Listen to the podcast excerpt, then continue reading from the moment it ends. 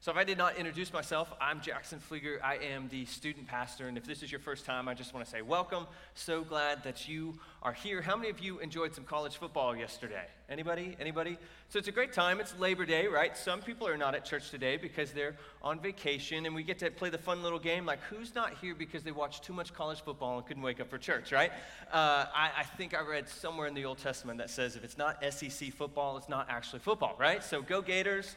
Sorry to all the Mormons in Utah, but we took you down. Uh, no offense, no offense. But seriously, though, so excited that you are here today. So excited that we get to open the Word of God and see what He has in store for us. So we've been in the book of Mark for a couple months now, and so we're just taking passage and passage of Scripture, breaking it down and seeing what the Lord has in store for us.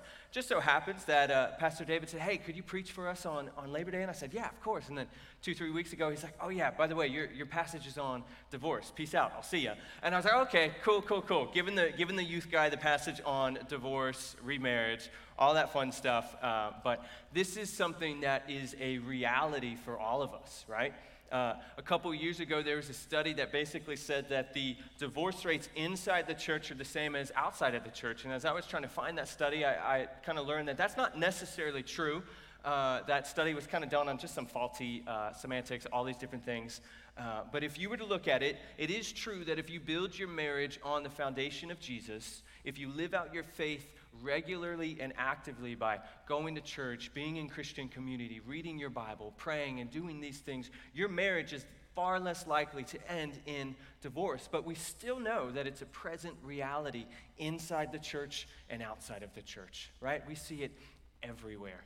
I would imagine that we could go from person to person in this room today, and all of us have either walked through the pain of a divorce previously in our life, or you know someone who's been affected by the pain and brokenness of divorce. Whether it was a grandparent or your parents when you were younger or a family friend, it's hard. Divorce is hard. It leaves a pain for so many people. I remember one of my friends when we were younger in the, in the neighborhood. He and his family, they went through a divorce. And so seeing just a, just a young teenager having to work through those thoughts and the pain, it's hard. And so as the, as the student pastor, I just want to let you know that I recognize a few things this morning that are true. And the first is this I am no marriage expert, I'm not a marriage counselor, and I am not standing up here pretending to think or know that I have all the answers to marriage and that I could counsel you to a perfect, beautiful marriage, right? Uh, in December, I'll have been married for three years, and I think my wife would tell you that Jackson is no marriage expert.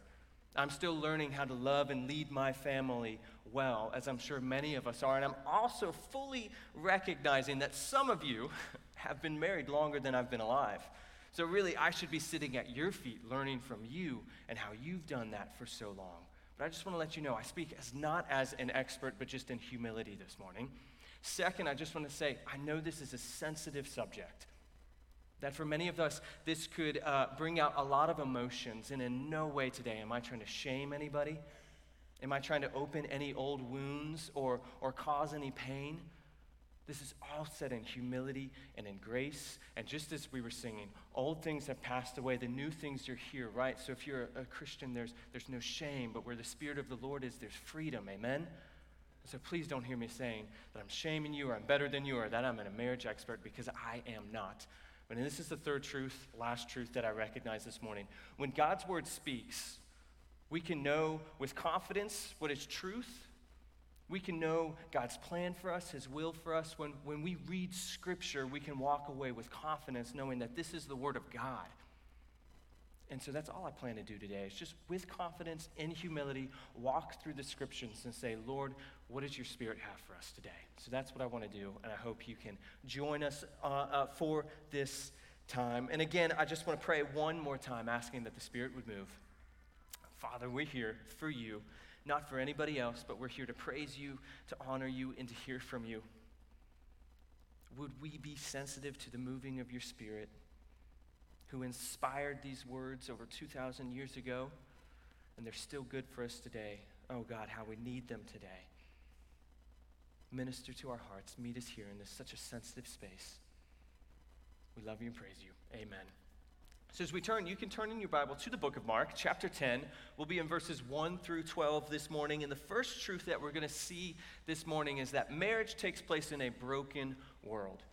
Marriage takes place in a broken world. Just like in our time, Jesus' time felt the pain and brokenness of divorce. The ugly reality of divorce was present in Jesus' time, just like it is in our time. They were not immune to the suffering that some of you have felt. They knew what the pain was of walking through such a difficult situation. And so we'll read in the first five verses of Mark 10. It says this Speaking of Jesus, it says, He set out from there and went to the region of Judea across the Jordan and across the Jordan. Then the crowds converged on him again, and as was his custom, he taught them again. Some Pharisees came to him testing, asking, Is it lawful for a man to divorce his wife?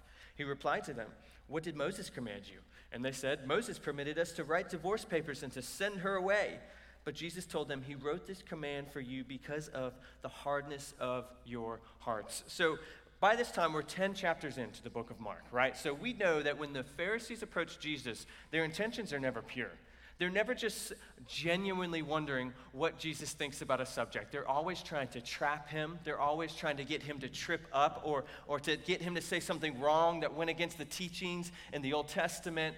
And so some people would say that maybe in this section, we know uh, a couple chapters ago in Mark, that King Herod uh, had John the Baptist killed because why? Because John the Baptist said, Hey, Herod, it's not okay that you are marrying your brother's wife. He spoke out against this immorality associated to marriage, and it got John the Baptist killed. And so some people wonder if maybe the Pharisees are trying to get Jesus on Herod's target or, on his hit list, right? To, to get him mad. And but some people also think that in this time, in the Jewish time, with the, with the rabbis and the Jewish law, divorce was such a tricky subject. There was a lot of differing views, so they were wanting to see where Jesus fell, what he thought about the issue, what he thought about the Old Testament passages. And we'll see that Jesus gives his thoughts, he gives his reasoning, but we see they say, Is it lawful for a man to get a divorce? And Jesus answers their question with a question. He says, Well, what did Moses tell you? And they say, Well, Moses told us to just write divorce papers and to send the woman away. These words were rooted in Deuteronomy 24. Uh, a lot of the rabbi's understanding of divorce, but it came from this passage in Deuteronomy 24, which should be on the screen. It says, If a man marries a woman, but she becomes displeasing to him because he finds something indecent about her, he may write her a divorce certificate, hand it to her, and send her away from his house. If, after leaving his house, she goes and becomes another man's wife, and then the second man hates her. He writes her a divorce certificate, hands it to her, and sends, him uh, sends her away from his house. Or, if he dies, the first husband who sent her away may not marry her again after she has been defiled, because this would be detestable to the Lord. Says, You must not bring the guilt to the land of the Lord your God has given you as an inheritance. So, when interpreting this passage, the Jewish rabbis would have looked at this passage and they would have had two camps two ways of thinking about this, two ways of approaching it. One was a little more conservative, and they would have focused on that phrase that said something indecent about her, and they would have hyper focused on that word indecent. And they would have thought that to mean something sexually immoral or impure. So they would say, You can divorce your wife if she does something immoral, if she cheats on you, if she uh, sleeps with another man, if she does anything like that, then you can divorce her. So that's one camp, one way of thinking, one uh, section of the rabbis that would fall under that way of thinking. But there was another uh, camp that was a little more loose in their interpretation. Instead of focusing on the indecent phrase, they would focus on the word something. They would say, if there's something that the husband finds about his wife that he does not like, he can divorce her. So they would say, if your wife embarrasses you, divorce her. If she does something that displeases you, divorce her. I, I, was reading and they were saying, man, it could be something as simple as not cooking a meal right or embarrassing him in public. They could write up divorce papers and send her away. It's just divorce on demand for that section. But there was this conversation between these two camps of when can you get a divorce? And here's the thing in Jewish law, only a man could file for divorce. The woman couldn't file for divorce. She was helpless in a lot of these situations.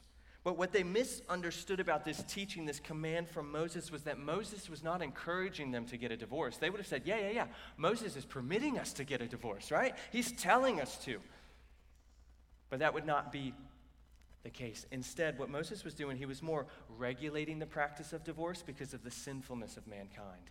Instead of encouraging it, he was regulating it to uh, protect women, to protect the society. So, because before this command was put into place, a man could just go up to his wife and say, I divorce you, just on the account of his own word.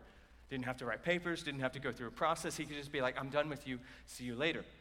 And so this law was to help regulate that process, to give the man time to think through his decisions, to say, Do you really want to do this? And it would protect the women, provide her a certificate of divorce. And some scholars would say that uh, some of this could have been related to uh, sexual immorality, where the man would divorce his wife, send her to another man for 24 hours or so, and then he would remarry his wife after all of that. Terrible, terrible. And so, what Moses was doing was protecting the women in the culture, saying, You can't do that. And so, if you divorce your wife and then you want her back later, you can't remarry her. You can't treat her like property. You can't treat her in a negative way. And so he was regulating the practice. And Jesus conveys this idea in verse 5. He says, He wrote this command for you because of the hardness of your hearts. The Bible has always understood that divorce is a reality because of the hardness of our hearts because of our sin, because we live in a fallen, broken world. Moses wrote the command knowing that men were going to try to divorce their wives, knowing that we live in a broken Genesis 3 world. The divorce that was present during the Jewish culture was a result of the hardness of their hearts, of their sin. And I would just encourage us, again, in humility, we should live in light of this reality, recognizing that no marriage is safe from sin. No marriage is safe from the brokenness of sin, no matter how strong, no matter how long you've been married, no matter how healthy it may seem now. We must guard ourselves from sin. Because this is a present reality that can infect any heart, any marriage, any church, any relationship. Sin can seep its way in there, so we should be diligent in that. But Jesus quickly changes the conversation from divorce to marriage. He, he doesn't really spend too much time on divorce with all the Pharisees. He quickly goes into what marriage is, and that brings us to our second point the Creator's high view of marriage. Jesus says this in verses 6 through 9. He says, But from the beginning of creation, God made them male and female. For this reason, a man will leave his father and mother, and the two will become one flesh. So they are no longer two, but one flesh. Therefore, what God joined together, let no one separate. So, in these verses, Jesus is more concerned not with, with weighing into the conversation of divorce, saying this camp is right, this camp is wrong, you guys are right, you guys are wrong. He's not really interested in that. What he wants to show all the listeners, what he wants to show you, and what he wants to show me is what God's intended purpose was for marriage, what he intended it to be. And to do this, he takes us back to the beginning, to Genesis 1 and 2. Let me just say this. Our culture, it would help us so much if we would go back to the beginning to understand sex, sexuality, marriage, divorce, all these things that are just waging in our culture. If we would just go back to the beginning to see what the Creator says, we would be able to understand it so much more. But the two verses that Jesus cites are Genesis 1:27 and Genesis 2:24. Verse 27 says, So God created man in his own image. In the image of God, he created him, male and female, he created them. In Genesis uh, 2:24, he says, Therefore a man shall leave his father and mother and hold fast to his wife, and they shall become one flesh. We see three things. I don't have them on the screen, but three things about marriage from these verses that Jesus is, is talking about.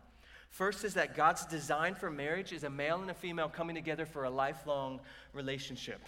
I know that some people have muddied the waters of this conversation in our culture, but we see that God, as He creates everything, chooses His words and His language very, very carefully. He says that God has created every person either male or female. And when He instituted marriage, He made it a relationship between a man and a woman. We see that God is a God of order, not chaos. When He created everything, He created it for a reason with an intended purpose. He was not just making stuff up as he goes, he had a reason for doing what he was doing. Now, read that sentence God's design for marriage is a male and female coming together in a lifelong relationship. Anytime we go against that design, we invite chaos into our life. mess with the, the male and female part, mess with the lifelong part, mess with going, doing things outside of marriage. You invite chaos into your life because God is a good God, a God of order, a God of design, a God with a plan, and He's given us a plan for our life. It's for our benefit and for our good. The second thing he says is the two become one. When a husband and a wife come together, they become so close that they're not viewed as two separate individuals anymore, but they're viewed together as one flesh. They are united physically, spiritually, sexually, emotionally, uh, all these different things. They're seen as one. In a marriage relationship, it's beautiful. The two people are brought so close together that it's no longer two, but it's one, united together. This is God's purpose for the marriage. In marriage, the two people are brought so close together that they are viewed as one for the purpose of complementing each other, sanctifying each other, and glorifying God. In one of my classes at college, our professor had us read this book, and the tagline was basically Marriage is not meant to make you happy, but holy.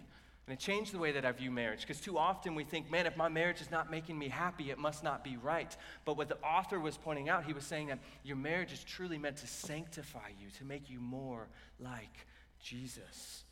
And third, we see from Jesus' teachings because God has brought the marriage together, no one should separate. To separate or, or to end a marriage is to end something that God brought together. So, in this Jewish culture that had people who were saying, Man, if your wife burns a meal or is displeasing to you, divorce her, Jesus is saying, Don't do that. Don't just divorce for any casual reason that you want to. This is something that God has brought together. This is a union that's been made before God. It's holy, it's beautiful. No man should just separate that casually just because you don't like the woman anymore. He said, don't do that. Jesus is reminding them of God's great and high view of marriage.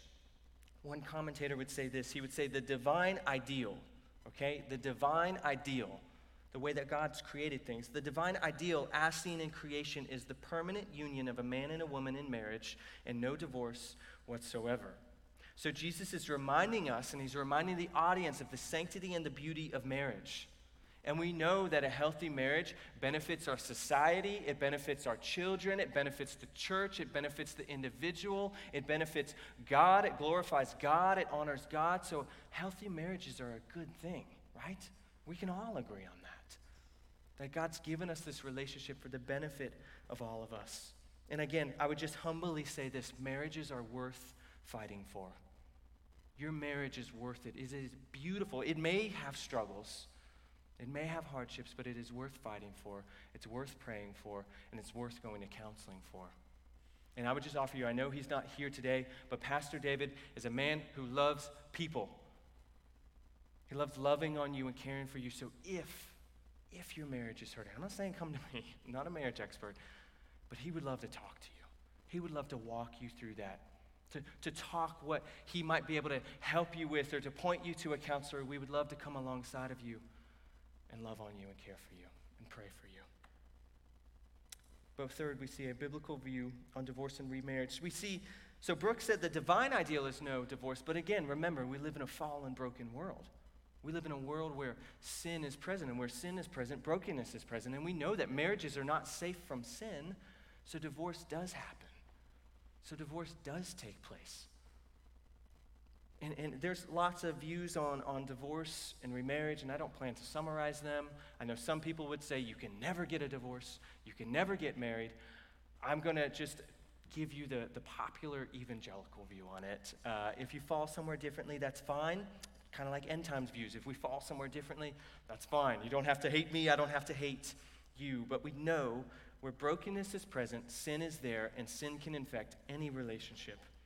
So Jesus says this He gets with his disciples, they're back at the house, and they begin to ask him more questions about divorce and remarriage. And they say, When they were in the house again, the disciples questioned him about this matter. He said to them, Whoever divorces his wife and marries another commits adultery against her. And if she divorces her husband and marries another, she commits adultery. And just up front, from what I've seen and what I've studied, we can say clearly from what Jesus is saying is that if you were to divorce without a biblical cause and to remarry, he says you should not do that. That's not a part of God's design. But we also see something interesting. So in Jesus' time, get this, a man could commit adultery against another man by seducing his wife. So if you have a husband and a wife, another guy comes along and, and cheats with that wife, they would say that the man committed adultery against the man. Also, a wife could commit adultery against her husband. She could cheat on her husband. But in Jewish law, they would say that a man could not commit adultery against his wife because they had a low view of women. It's very sad, very messed up. But what's interesting is Jesus' teaching is bringing women to the same level of dignity as men. Jesus would have no place of viewing men as if they are greater than women. And so, in this culture that looked down on women, often treated them as if they were property or less than, Jesus is saying, no, no, no, no, no, no, no. She can, she can do all these things that you could do, right? Rephrase. What he's basically saying is this is that women have the same level of dignity, intrinsic value, respect, all these things that you would give a man, he's saying you can give to a woman. And so he's uplifting the women, empowering them in a culture that was very, very cruel to them. He's placing the men under the same obligation to faithfulness in their marriage as the women would have had. It's really cool to see how Jesus uplifts women. But here's, here's the question that I'm sure you might be wondering what are the biblical causes for divorce and what are the biblical case for remarriage? And I'm just going to read you scripture. One uh, cause for divorce would be this adultery. In Matthew 19 9, we see the exception clause that says this. He says, I say to you, whoever divorces his wife, except for sexual immorality, and marries another, commits adultery. The Bible would say if you have been cheated on, if someone has committed adultery against you, which is such a pain, such a sting, they would say that is a, a biblical cause for divorce. And the second one we find in 1 Corinthians is if the unbelieving spouse leaves. So in the context of 1 Corinthians, what was happening was is some people were getting saved, but not their spouse. So you would have a, a, a, woman who believes in Jesus, but a spouse who doesn't, and sometimes the spouse would leave. And this is what Paul says in the six verses. He says, To the married I give this charge, not I, but the Lord. The wife should not separate from her husband. But if she does, she would, should remain unmarried or else be reconciled to her husband, and the husband should not divorce his wife. Basically, he's just reiterating some of the teachings of Jesus there. And then he says this with his uh, authority as an apostle. He says, To the rest, I, uh, I say, I, not the Lord, that if a man, or that if any brother has a wife who is an unbeliever, and she consents to live with him, she should not divorce, or he should not divorce her. If any woman has a husband who is an unbeliever he cons- and he consents to live with her, she should not divorce him. For the unbelieving husband is made holy because of his wife, and the unbelieving wife is made holy because of her husband.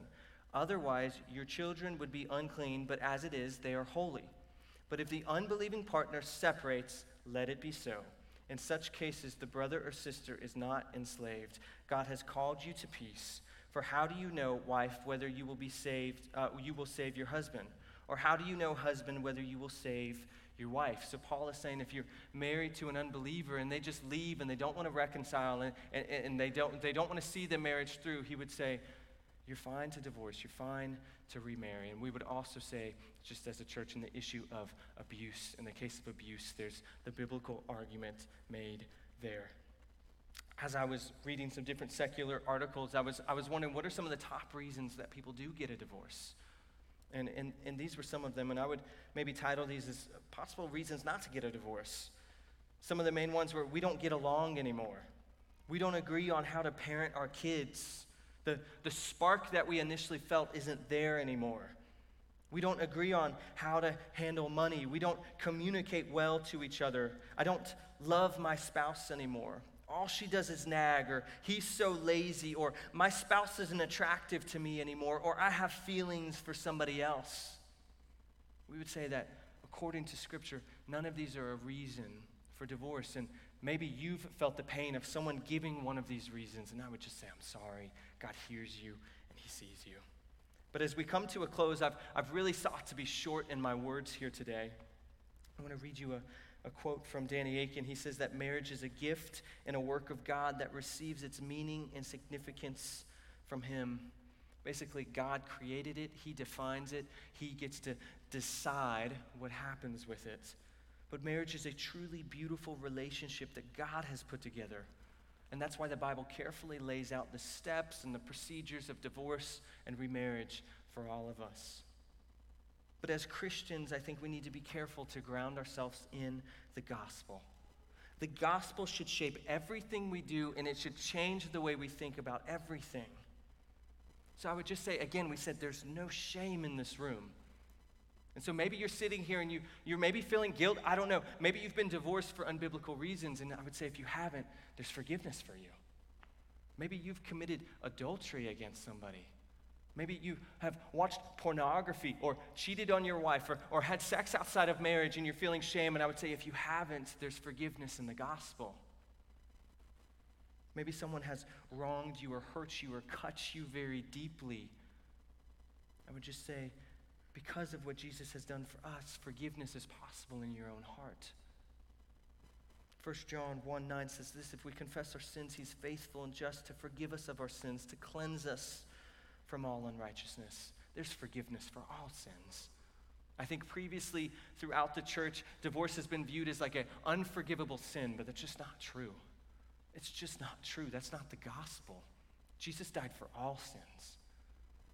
And so there's no right for, for me to stand up here and to think that I'm better than someone who's been divorced or to shame someone who's gone through that. There's no right. Because at, at the foot of the cross, all can be forgiven. All sins. Man, if you, you're struggling with other sexual sins, there's sin for that, or there's forgiveness for that. Jesus paid it all. That's the song we sing. All.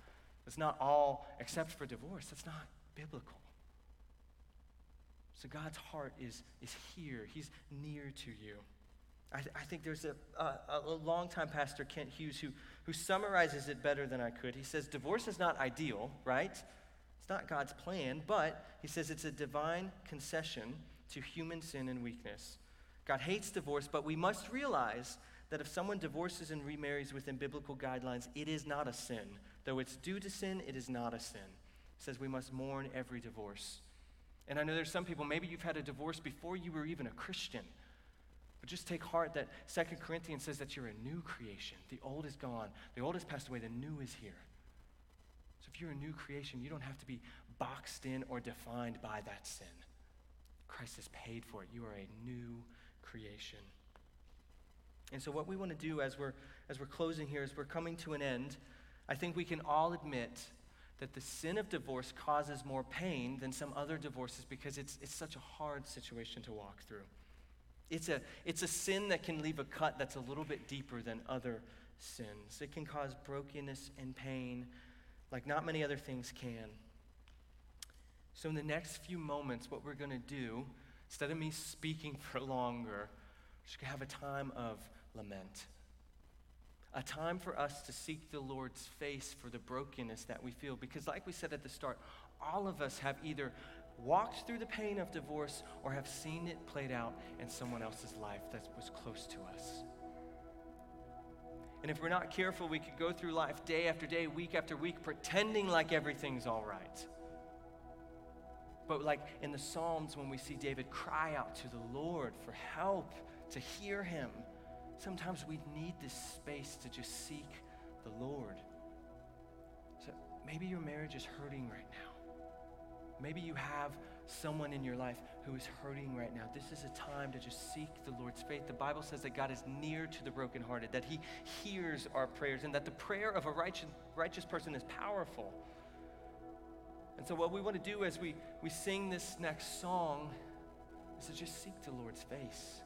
And, and maybe, maybe you're young, or maybe your marriage is fine. Maybe you're not married and you're saying, divorce is not really something I ever think about. It's not something I'm struggling with. But I would say this you may have an area of brokenness in your life. Maybe that's not related to divorce, not related to anything like this, but you need a space to seek the Lord. That's what this time is for. Teenager, if you're struggling, seek the Lord in this space. To everybody, we're all feeling the pain of brokenness. You can't live in a Genesis 3 world and not feel the pain of brokenness. So, just within the, the next five minutes or so, seek the face of the Lord. I would invite you just to pray to Him, to call out. If you need to come down to the altar, do that. If you need to bow in your seat, do that. Seek the face of the Lord. He hears the brokenhearted.